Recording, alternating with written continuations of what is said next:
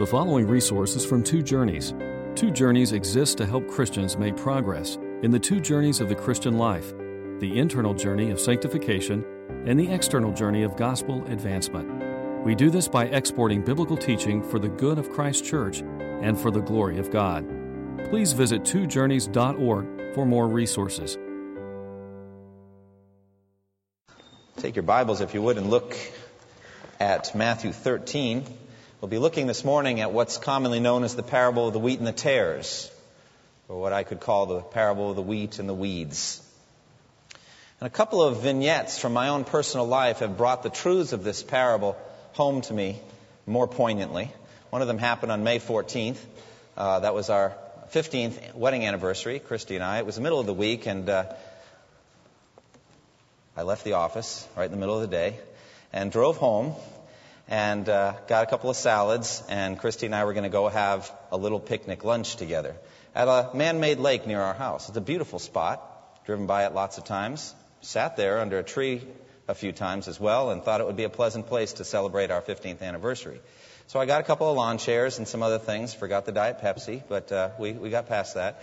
Um, and then we noticed that there, the, the gate was kind of shut, but I'd never really thought that was much of an issue before, and we kind of walked around. It was just like trucks couldn't get in or whatever. But Christy felt a little uneasy about it. But I thought, I said, I've seen people fishing here and sitting. It's middle of the day. It should be no problem. So we sat down, and uh, it wasn't long after that that somebody came, and we had tripped some silent alarms. And um, that's a part of the Durham City water supply.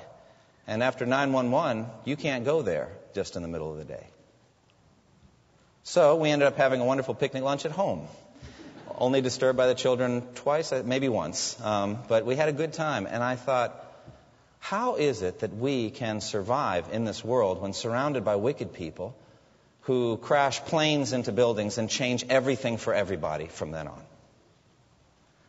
Another time recently, my son and I were going through the airport, and perhaps you've had this experience of having to remove your shoes in public and put them on a conveyor belt and have them go through a, a x-ray machine to find out if there might be bombs or other secret hidden things in your shoes, your Nikes.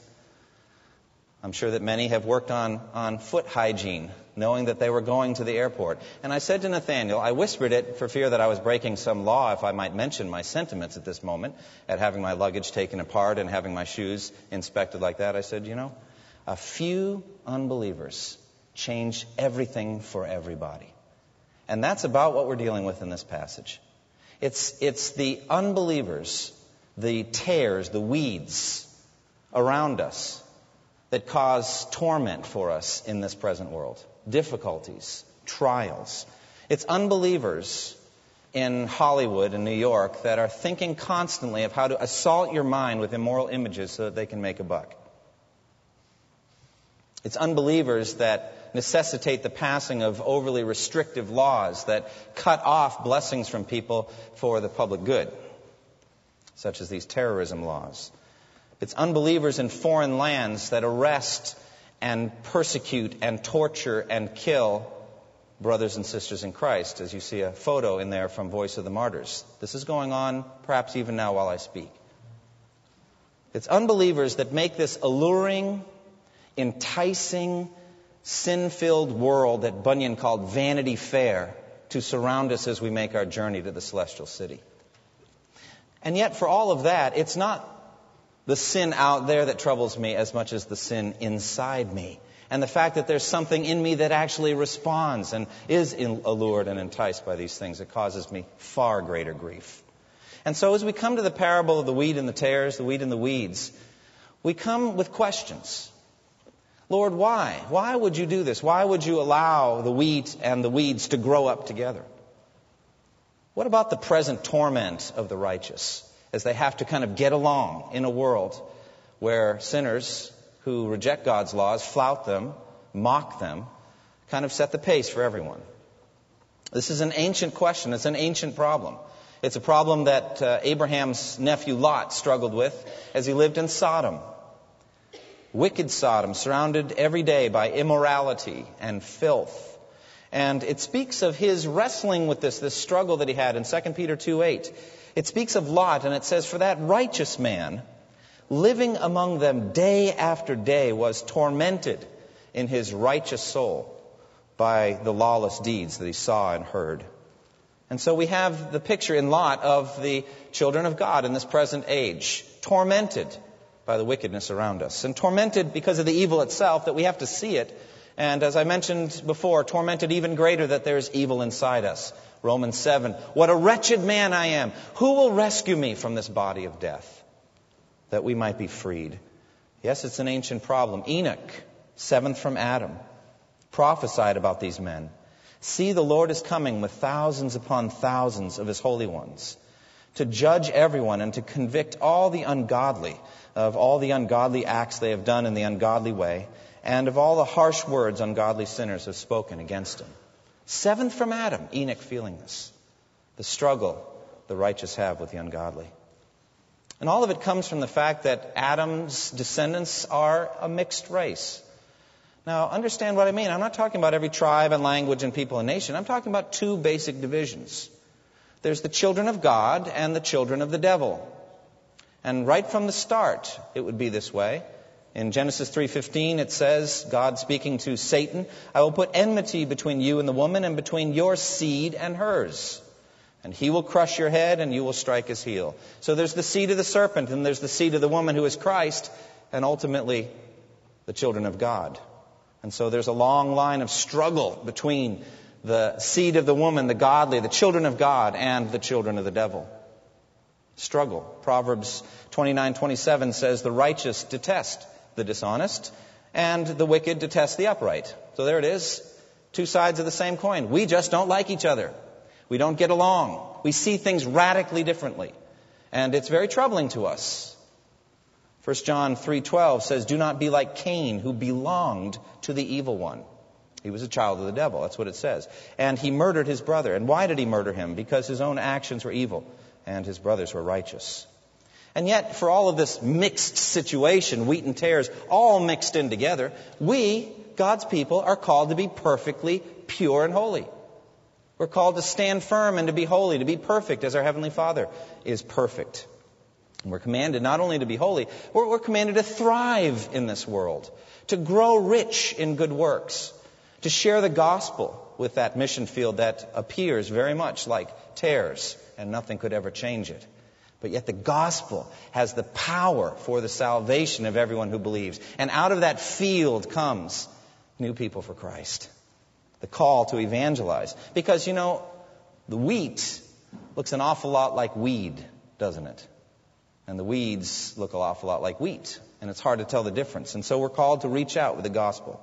Now, what is the context of this parable? Jesus is, in Matthew 13, explaining kingdom life. He's explaining what the kingdom of God is like.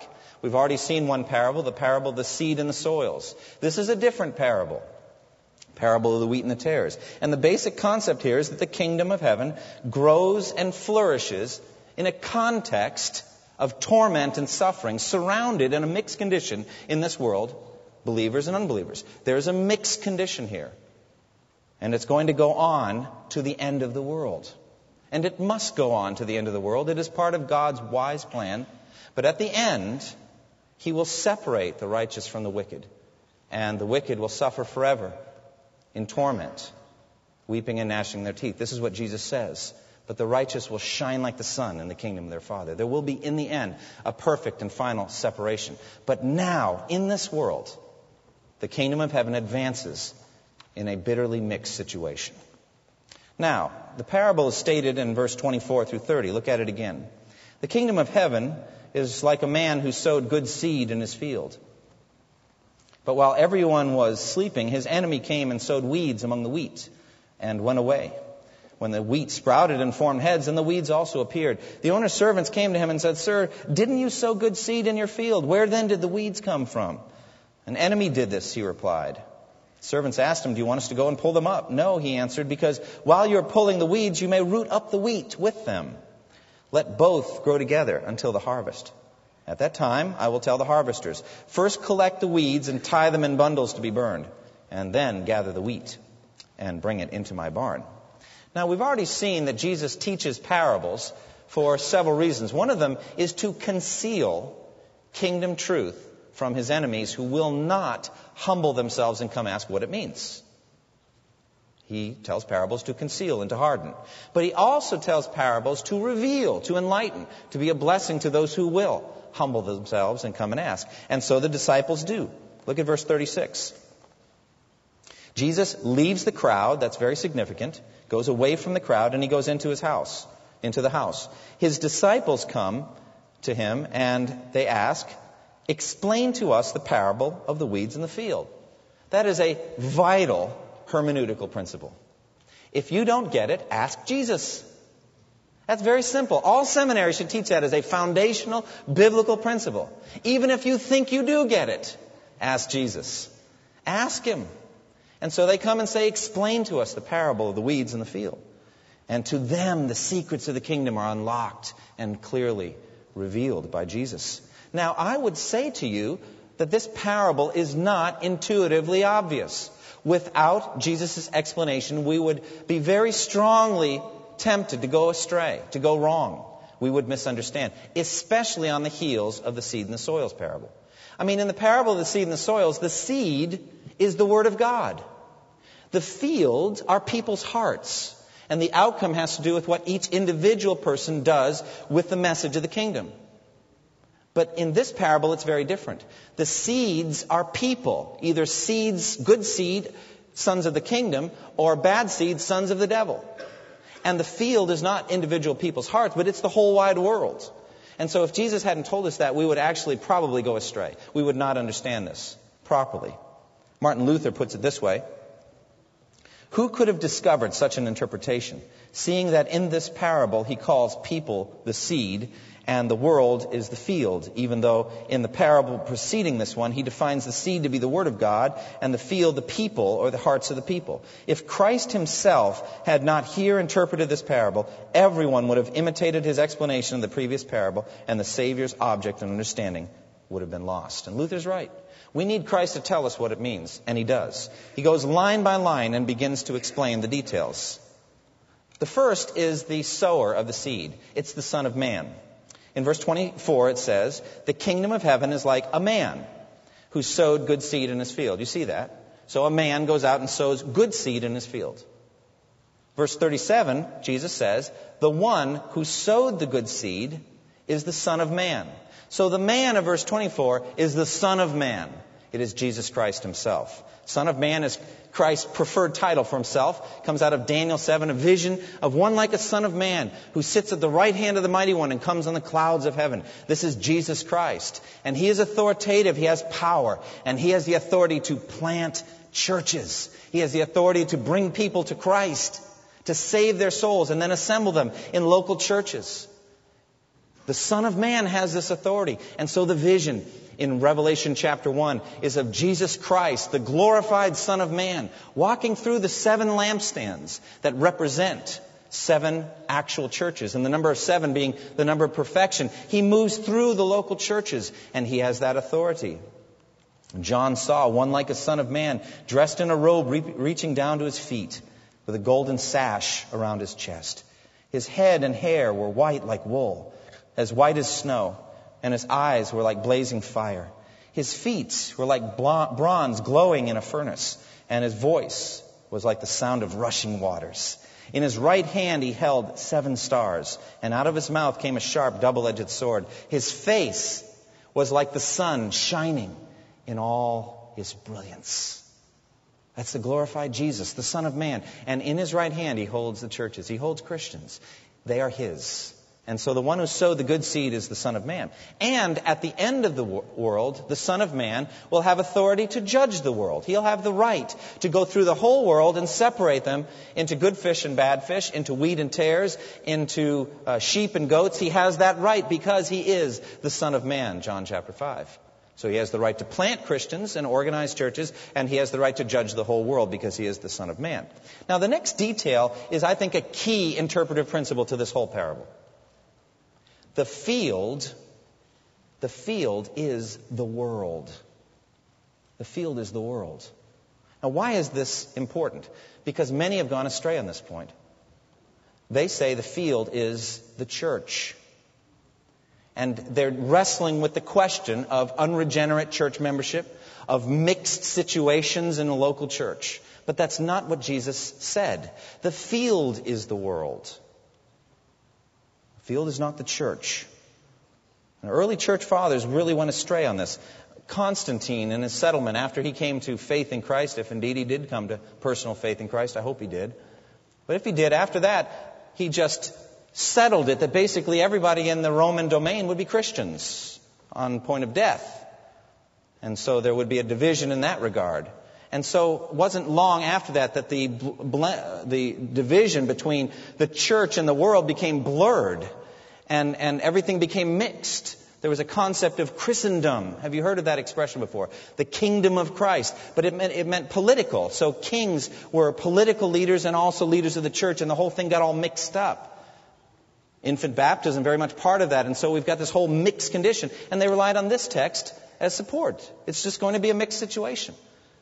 Even Calvin made a, a mistake in this point and said that the field is the church. But the mixed nature of the world is here established, not the mixed nature of the church. The fact that the world would be made up of wheat and tares, not the church.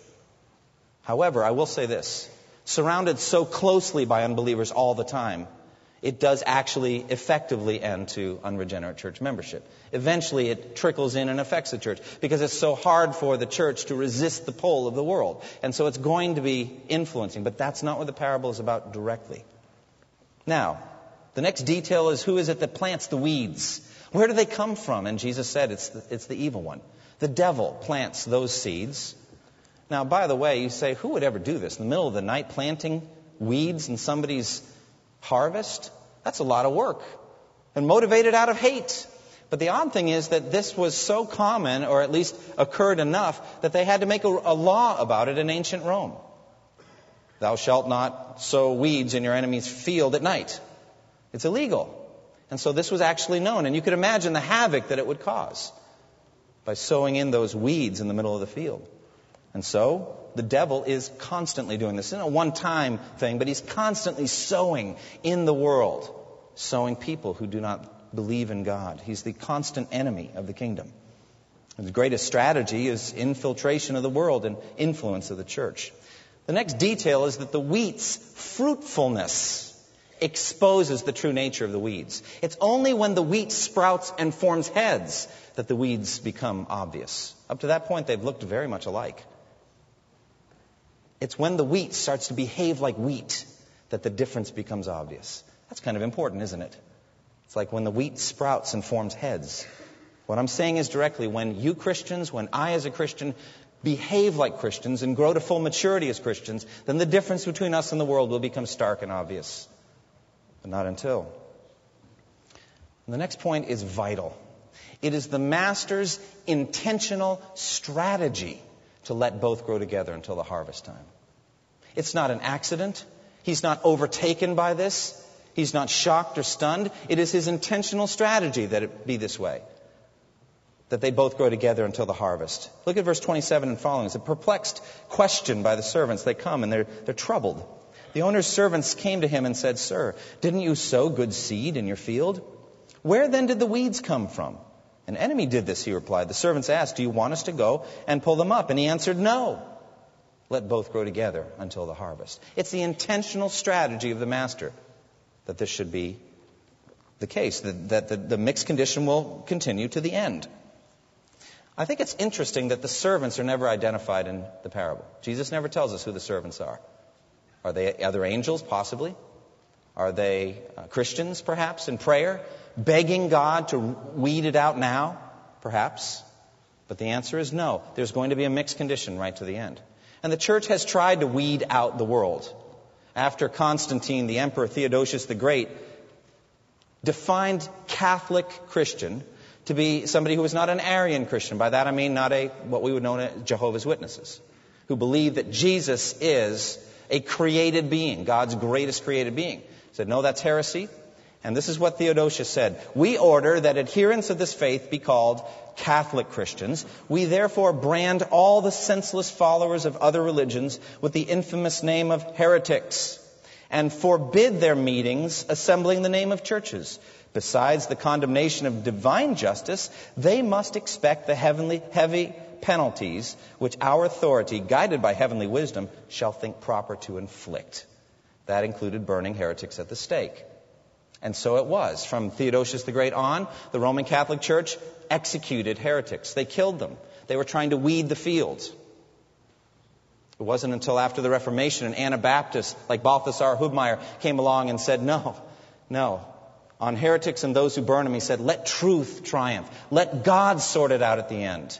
Preach the gospel. And we Baptists believe in that, what we call the separation of church and state. We don't use the arm of the state to weed the world. We let it grow until the end and let God do it. But we do preach the gospel.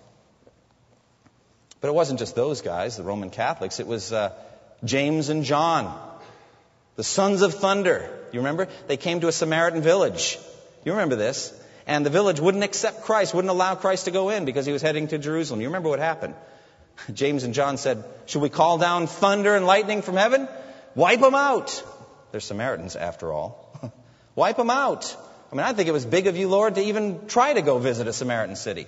But now that they will not accept you, wipe them out. And Jesus rebuked them. You don't know what spirit you have. For the Son of Man came to seek and to save, not to destroy. And they went on. Therefore, it is God's settled purpose and His intention that the church should thrive and grow in this mixed condition. And it is as the church suffers this torment, suffers temptation, suffers persecution, suffers the hard times, that we can be more than conquerors through, through Him who loved us. It's not going to be smooth sailing. Did you think it would be? Were you hoping it would be? Are you praying, Lord, take all the evil out? He's not going to do it.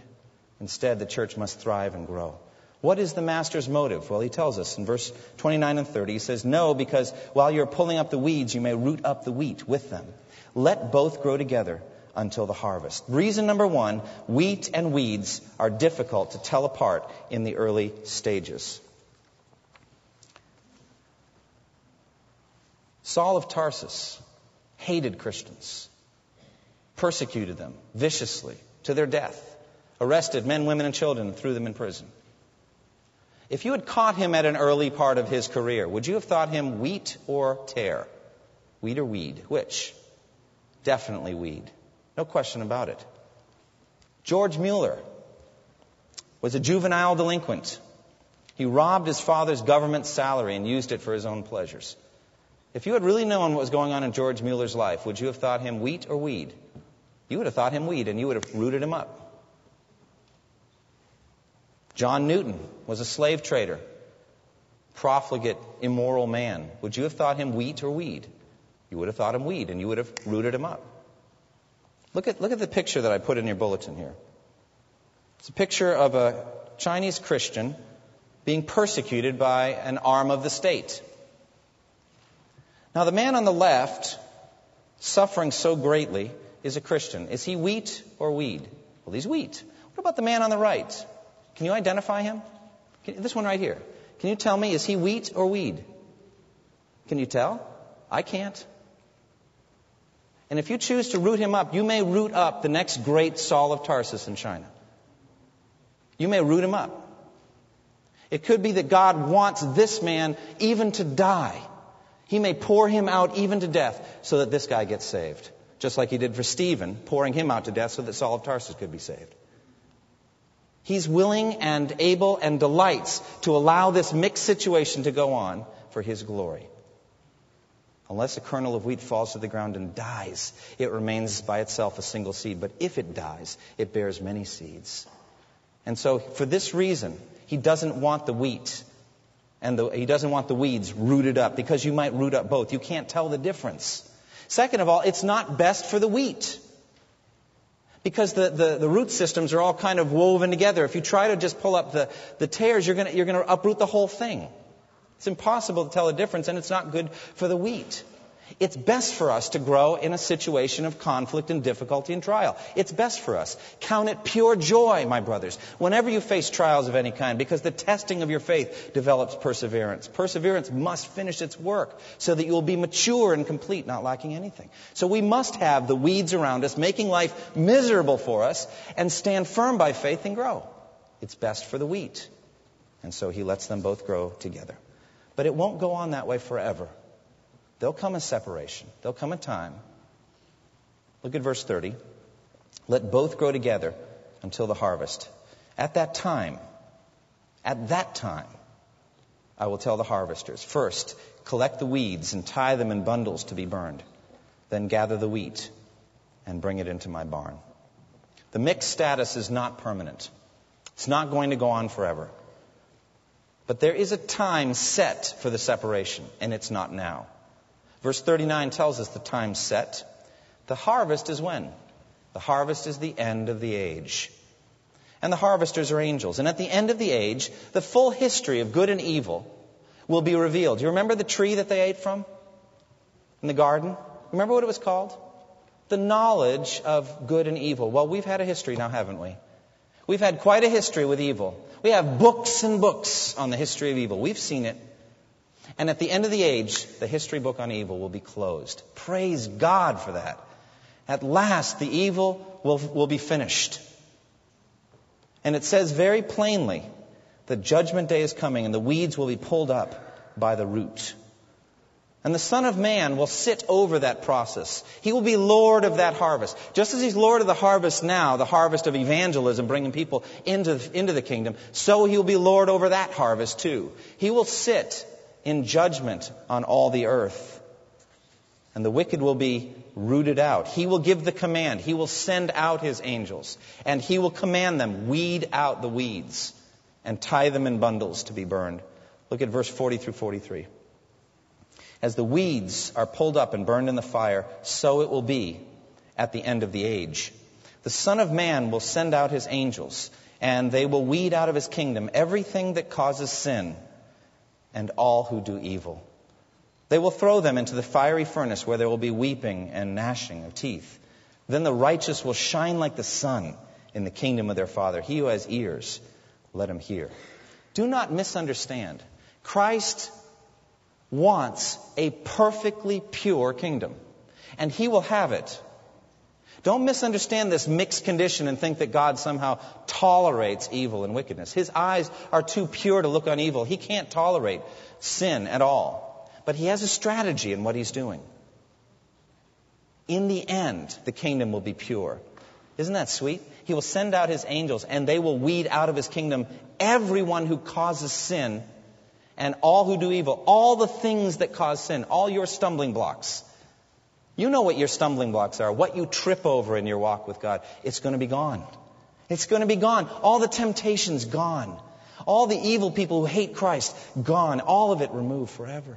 Oh, what a sweet condition. Removed forever. And Christ will sit as Lord of that harvest and what some people think of as gentle Jesus, meek and mild, he will sit on a cloud, Revelation 14, 14, and he will swing his harvest sickle over the earth, and it will be harvested, for he is Lord of the harvest. And every foul plant will be removed. Matthew 15, 13 says, Every plant that my heavenly Father has not planted will be pulled up by the roots. By the roots mean gone forever. Gone forever he will weed his kingdom. And then he will gather the wheat into his barn. Matthew 24:31 it says, "He will send his angels with a loud trumpet call, and they will gather his elect from four winds, from one end of the heavens to the other." Oh, what a moment that'll be. A ride with an angel.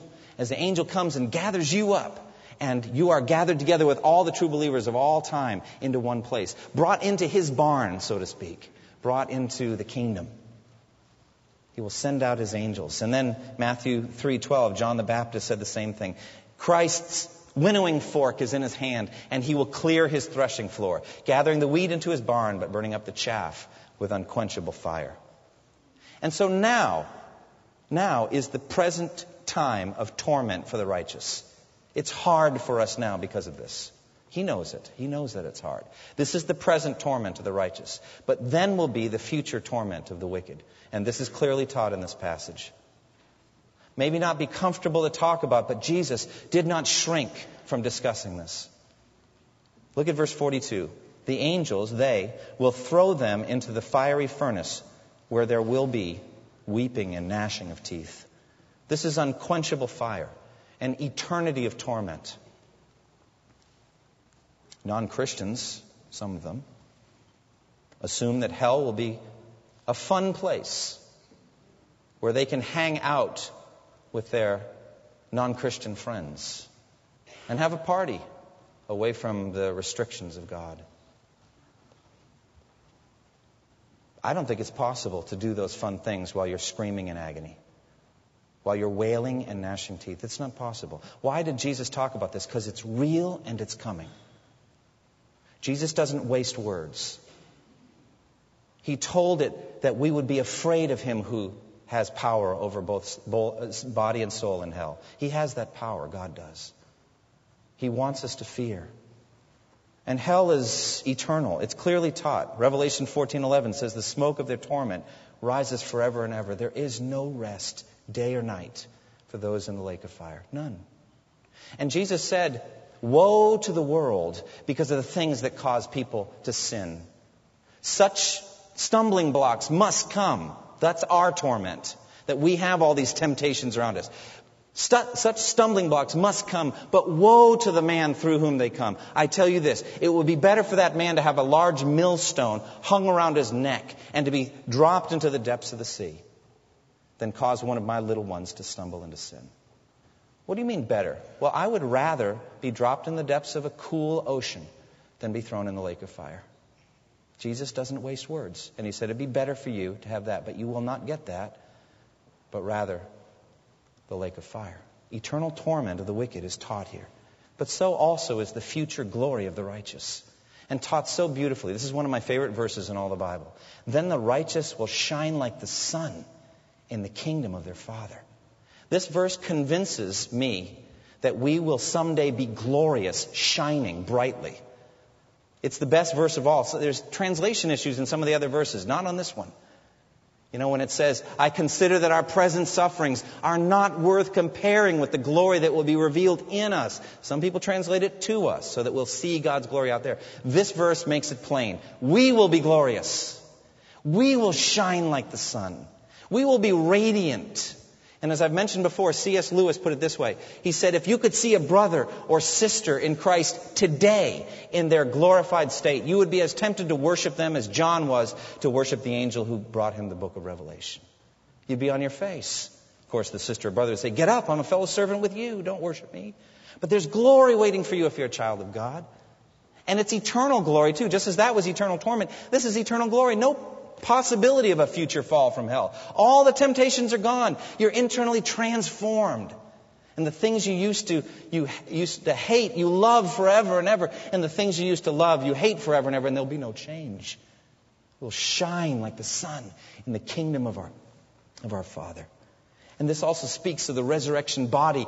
The, the physical body is sown, 1 Corinthians 15, in dishonor. It is raised in glory and so we will shine like the sun.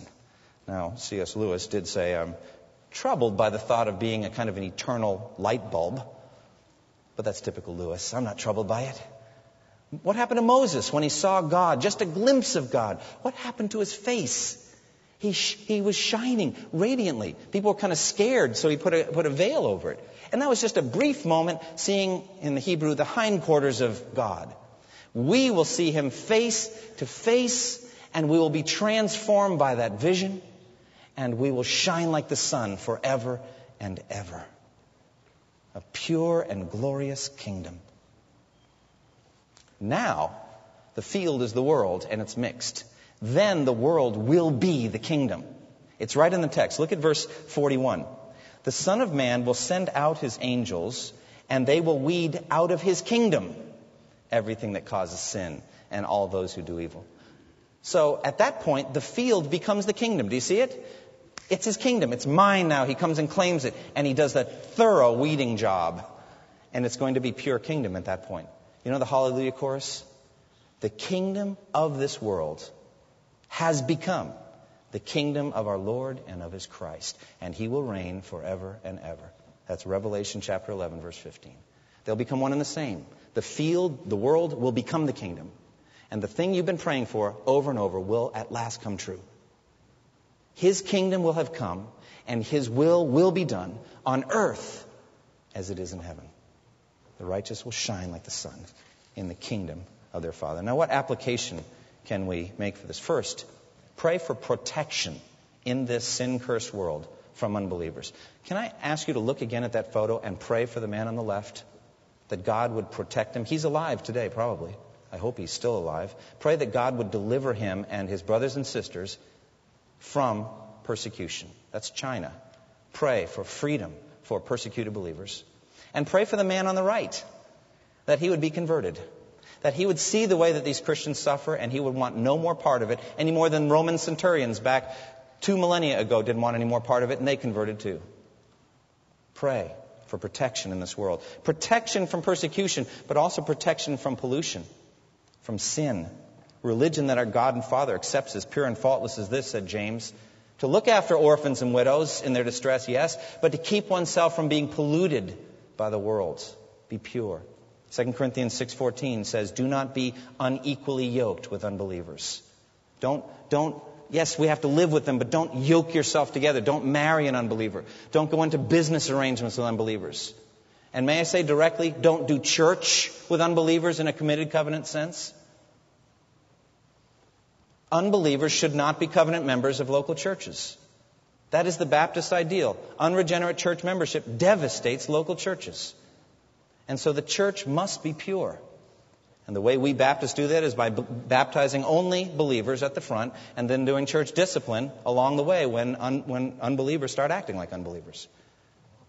And so we don't, we're not unequally yoked. We don't do unregenerate church membership. Pray for protection. Also, can I urge you to trust in God's sovereign grace? It could be a little scary. You say, I've got years to go, probably. Decades in this sin cursed world. How am I going to make it? God knows how to get you through. He's got his hand on you and he's going to bring you through this world. You will safely make it through to the other side. Now, to him who is able to present you before his throne, blameless with great joy, be glory forever and ever. He can do it. He can get you through. He's been, he's been doing it with Christians for centuries. He can get you through. Trust him to get you through this vanity fair. And stay active in evangelism. Be here next week. Make time to come and witness with us. Reach out with the gospel. Can I speak to you if you've come here and you're not sure whether you're a Christian or not? Can I speak from my heart? Don't leave this building today without being sure that you're a Christian without knowing for certain that you have eternal life. The issues are too great. Heaven, where you can shine like the sun forever and ever. Hell, where you would be tormented forever and ever. It's literally that stark a choice. Don't leave this building without being sure that you're born again. Close with me in prayer.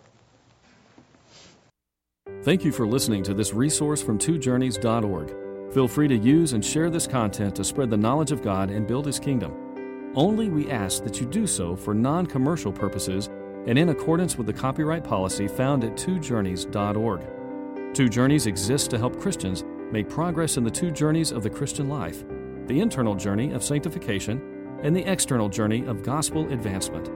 We do this by exporting biblical teaching for the good of Christ's church and for the glory of God.